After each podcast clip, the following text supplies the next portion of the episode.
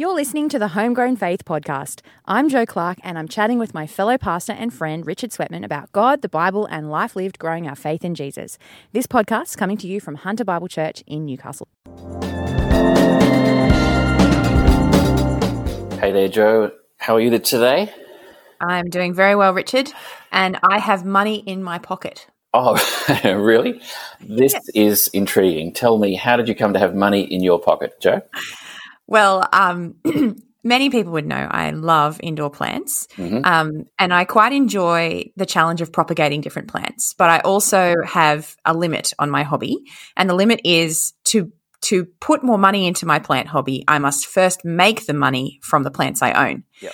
And so I have to sell plants online, and I've sold some plants online um, yesterday and today, and I'm feeling very flush with success. And I've actually had a breakthrough on how to sell things online. Are you ready for this? I'm ready. Tell us. Okay. So, plenty of people will send you a message saying, Is this available? A key indicator if someone is interested is if they reply to a second message. If they, so if you say, Yeah, sure, it's available. Would you like to come around and pick it up today? Here's my address. It's not going to happen. Yeah. But if you reply and say, Yes, it's still available. Would you like to pop around today or tomorrow? Yeah. And if they reply that is like an I think I've worked it out about 80 to 85% chance it's going to happen. Um, you can still lose people and they might not show up, but and then the other thing I've worked out to do is just to never invest any time in the pickup. So I leave it outside my door mm-hmm. and the person leaves the money under my doormat. And those two things have made selling plants online super fun and low intensity. And I'm really enjoying it. This is really good. How long have you been selling plants online for? Uh, maybe a couple of years. All right. I like to I like to give away plants as well yeah. as gifts, because I think they're beautiful gifts. Um, but yes, I a, f- a few years, and I've only had ever had one stolen from me. Like someone t- took it but didn't yeah. pay for it. Yeah. But um, yeah. So it's I think it's super fun to f- sell things online. I quite enjoy it. Have you done it before? Sold uh, things online? No, no. I feel very oh. uncomfortable about e-commerce. I, I I don't have a PayPal or a eBay, or maybe I have an eBay, but I've lost what it is. and I only this year learned that, about this Facebook Marketplace thing. So yes, okay, that's just my technophobia. It's uh, it's nothing. Yeah, yeah, nothing more than that. Oh, I just didn't. I enjoy I'm my father's daughter. He was a man who, um, a small business owner who liked to buy and sell things yeah. and work out how to do that well. And he's trained me well. And so it's just a bit of fun. I think it's a very good thing. What were the plants that you sold yesterday? Uh, well, I sold yesterday a watermelon peperomia, oh. which is a slightly rare plant, beautiful looking. I think Jen's got one of those. Yeah. Yes, yes. And I'm uh, oh, today I'm going to sell a Ficus elastica, so a rubber plant, oh, essentially. Oh, man, this is yeah. fantastic. Hmm. Well, um, I uh, am very pleased to hear about this thriving plant selling business of yours, Joe. yeah, if ministry doesn't work out, I'm definitely not going to do this full time. but uh, what have you been up to, Richard? Oh well, I would uh, thought I'd share with our with you and our listeners about um, my cryptic crossword hobby.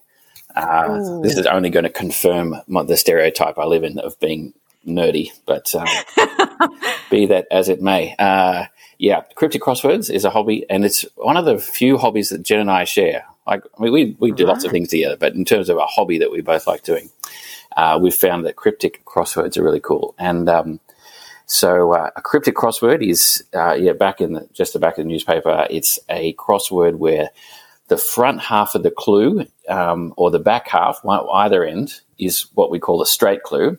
That's just mm-hmm. a, a, regular synonym with a bit of flexibility of the answer. And the other half, could be front or back, is a cryptic clue as to what this might be, involving anagrams or um, hidden words or, um, yeah, things shifting around and changing. And so um, uh, most weeks, if unless it's crazy busy, Jen and I will do the cryptic crossword together over a couple of days. And uh, just recently, Andy has joined our yeah, joined in. He wants to be part of it the as posse. well. Yeah, he's joined the posse of uh, Sweatman cryptic crossword solvers. Yeah. So I'll share a couple of clues from Saturday's paper. Yeah, I'm so ready. Two down was uh, embarrassed when a graduate lost hair. Seven letters. Embarrassed when a graduate lost hair. Okay. So what what was the answer? So uh, yeah, it's, it's a good example of kind of a fun clue like that one. The answer is abashed, and the so that means embarrassed, and you get that Yeah. by doing a graduate. That's a, a BA up the front, and lost hair is shed, and there you get abashed. Uh, That's insane, Rich. And you got that. You and Jen and Andy got that. It took us a while. Um, and then six across, I'll share this one because Andy got this one before Jen and I did, and he he just fist pumps when that happens. He is so stoked. Uh, that is six across. A cocktail placed in a stout glass container, and a cocktail placed in a stout glass container, and uh, the answer for that is beaker. So uh, it's uh, the cock a cocktail is uh, the letter A plus the letter K, which is the tail of uh, of cock or a cocktail, placed in a stout in stout, uh, and that's another word for stout might be beer. So there you have the letters A and K inside beer, giving you the answer beaker, which is a glass container. So Okay, lock in.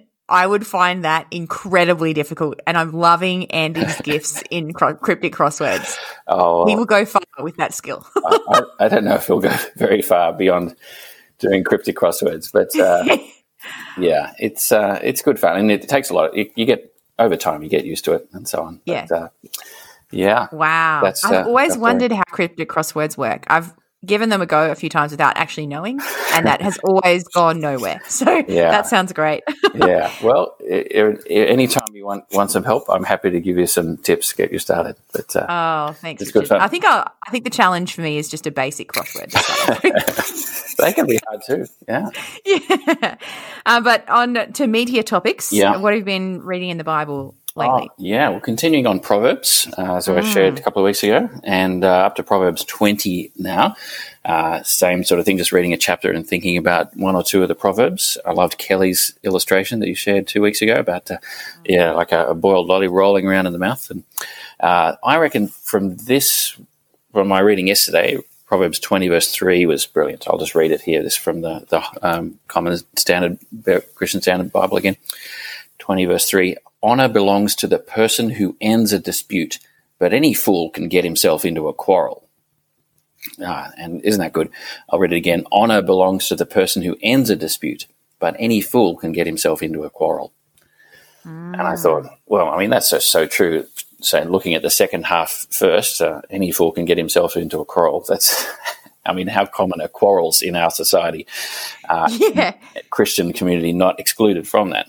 Um, very easy to get into one, isn't it? Mm, mm, But then honor to the person who ends a dispute.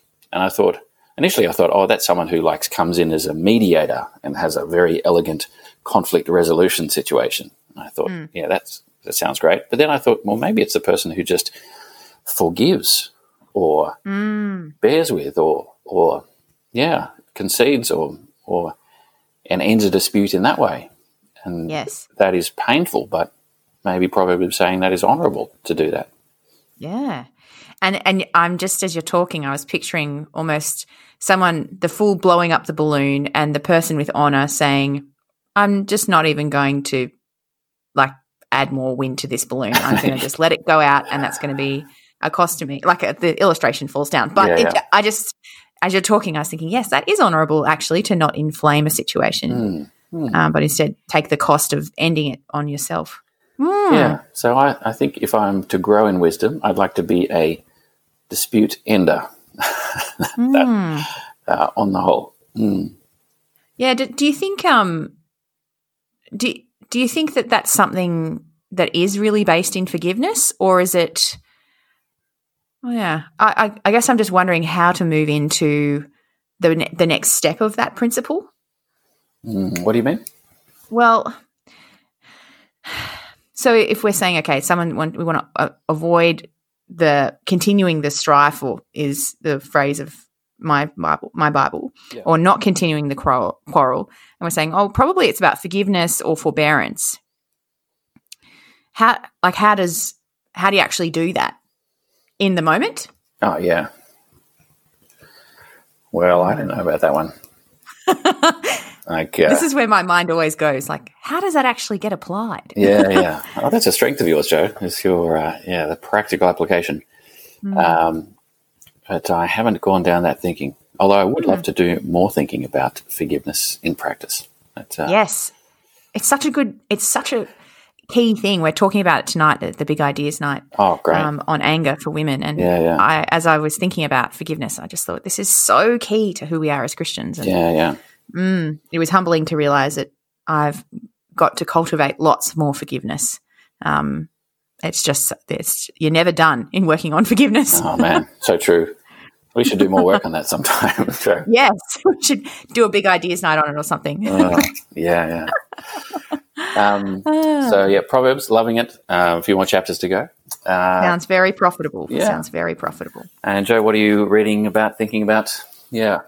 Well, I was having a conversation with someone just a little while ago about wrestling with suffering, and Mm. she in the position of pastoring, and I, um, the person she's pastoring is wrestling with the why is this happening to me? Yeah. Is there something I've done? How do I understand suffering in this world and my relationship with God as I look at this suffering? And of course, my mind went straight to Job, and then my mind went to this really excellent book, How Long, O Lord? Reflections on Suffering and Evil by um, D.A. Carson, so Don Carson. Yep.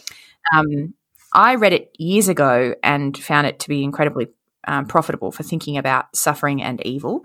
And I just really like this book as something to um, engage with, even as a at a chapter level. I think it's quite.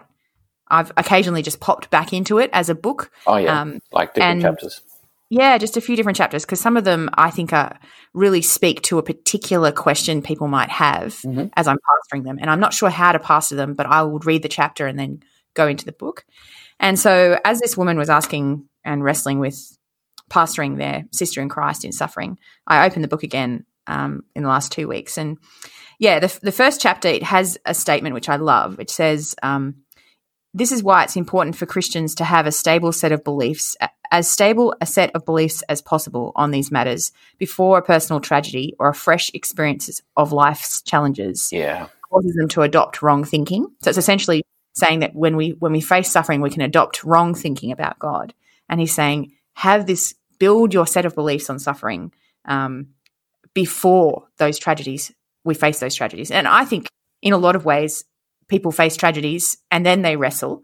But I love the premise of this book. Read it ahead, get ready for the brokenness of this world and this life. And Yeah. anyway, so um, the chapter we've been reading or thinking about, and we're going to continue thinking about, is a chapter about social evils, poverty, war, and natural disasters. All right. Um, so Heavy. quite a yeah, quite a big chapter actually, um, because I think essentially what I was wrestling with was the nature of poverty and Yeah. cy- cyclical brokenness in our world, and Yeah.